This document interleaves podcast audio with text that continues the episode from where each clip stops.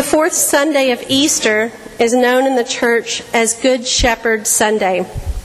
This Sunday, we have in Scripture all these images of Jesus Jesus as the gate for the sheep, Jesus as the shepherd who calls the sheep by name and saves them and leads them to pasture and to abundant life.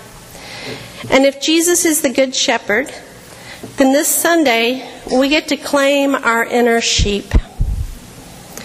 Now, it can be hard to see ourselves as sheep. It's hard to admit that we need help, that we need protection, that we need saving.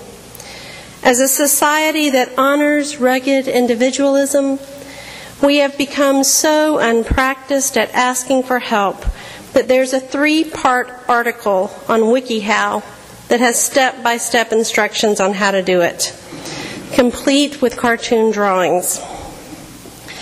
Well, maybe it's hard to admit that we need protection and guidance and saving because such an admission makes us feel vulnerable. Maybe it takes us out of any position of power.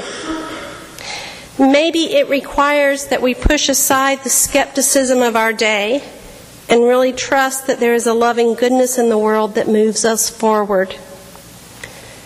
Maybe asking for help and guidance and saving makes us feel like children, taking us back to a day when someone bigger than ourselves held our hand and guided us to where we needed to go, to places of safety. And now that we're older, we think maybe we should be the shepherd and not the sheep. At least that's how things went in my own faith journey. When I was young, I claimed my inner sheep without any problem. I believed wholeheartedly that I could not save myself, and so I needed the protection and guidance of a shepherd. I prayed over and over again that God would save me from being separated from God in the life to come. In other words, I prayed that God would save me from hell. I didn't know if there would be fire or brimstone there, but I knew it was a place I didn't want to go. And so I begged for a shepherd who would watch over me and guide me safely from this world to the next. As I grew older, my theology changed. I was no longer scared of hell or of eternal damnation. The distance between the idea of hell and the God that I knew from my own experience, that distance was just too great. But when I lost that particular understanding of what salvation meant, I began slowly to lose my understanding of God as shepherd as well. The image didn't resonate as deeply for me. After all, what did I need God to protect me from? And besides, as social justice became increasingly important to my faith, if anything, I saw myself in the role of protecting others. So, somewhere along the line, I went from being a sheep to being a shepherd, I quit claiming my inner sheep. I think this is a trap that liberal Christianity can present to us. And here I want to be clear I am not speaking of a Christianity that is liberal in the sense that it can live side by side with other religions and see everyone as equal and appreciate all these shades of gray. I am speaking of a Christianity that is liberal in the sense that it is individualistic and achievement oriented. Everything is up to me. I can save and protect and empower myself, and others too, for that matter. But we know it's not true. Whenever culture, ego, or skepticism sends us this message of self sufficiency, it is, I believe, the voice of a false shepherd the voice of a thief and a bandit. Here is the truth God is God, and I am not. I cannot by myself save myself. There are some things that can only come to me as gifts. I cannot earn them. Life and love and the voice of the shepherd are some of these things. I am a sheep, not a shepherd, and there is tremendous grace in knowing this. In fact, there is grace upon grace. Today's gospel reading is actually part of a much longer story in which Jesus cures a man who has been blind from birth. The Pharisees are angry that Jesus is healed on the Sabbath, and they are angry that because of his healing acts, people are beginning to believe in him. The Pharisees call the man who has been healed so that he can answer their questions about Jesus. When the man refuses to agree that Jesus is a sinner, the Pharisees drive him out of the synagogue. Jesus hears that the man has been driven out, and he goes and looks for him. When Jesus finds him, he asks, Do you believe in the Son of Man? The man answers, And who is he, sir? Tell me so that I may believe in him. Jesus says, You have seen him, and the one speaking to you is he. The man replies, Lord, I believe. And from that day he follows Jesus.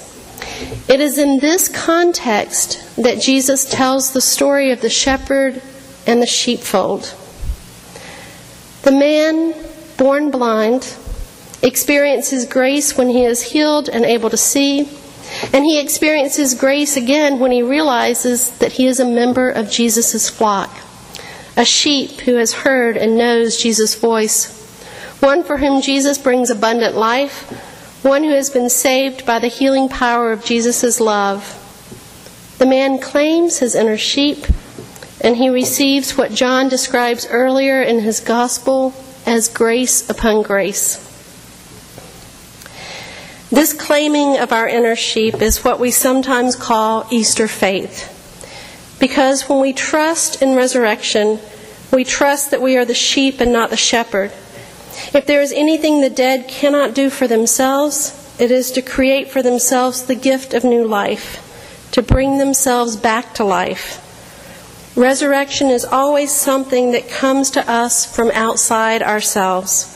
Resurrection always gives voice to the lie that we are self sufficient when it comes to our own healing or when it comes to the healing of the world. When we embrace resurrection, we understand that we are part of a picture and a grace and a love in the world that is greater than ourselves. And that knowledge brings us so much freedom. There is a well known prayer that was written by Bishop Ken Untener of Saginaw, and it was written for the anniversary of the death of Oscar Romero. You may remember that Oscar Romero was the Archbishop of San Salvador, and he was killed while celebrating Mass, shot for speaking out against human rights violations and oppression of the poor. I think this poem speaks to the distinction between sheep and the shepherd. It goes like this. It helps now and then to step back and take a long view. The kingdom is not only beyond our efforts, it is even beyond our vision. We accomplish in our lifetime only a tiny fraction of the magnificent enterprise that is God's work. Nothing we do is complete, which is a way of saying that the kingdom always lies beyond us. No statement says all that could be said. No prayer fully expresses our faith. No confession brings perfection. No pastoral visit brings wholeness. No program accomplishes the church's mission. No set of goals and objectives includes everything. This is what we are about. We plant the seeds that one day will grow. We water seeds already planted, knowing that they hold future promise. We lay foundations that will need further development. We provide yeast that produces far beyond our capabilities. We cannot do everything, and there is a sense of liberation in realizing that. This enables us to do something and to do it very well.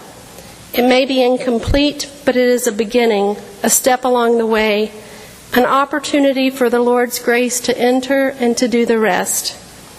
We may never see the end results, but that is the difference between the master builder and the worker. We are workers, not master builders, ministers, not messiahs.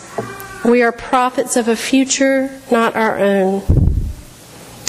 Bishop Untener could just as easily have said that we are sheep and not shepherds. Now, this distinction does not absolve us from the responsibility of striving for social justice from the responsibility of speaking a word of life into the death that is poverty and prejudice and illness. But when we realize that we are the sheep and not the shepherd, We do all this work not relying on just our own resources and our own courage.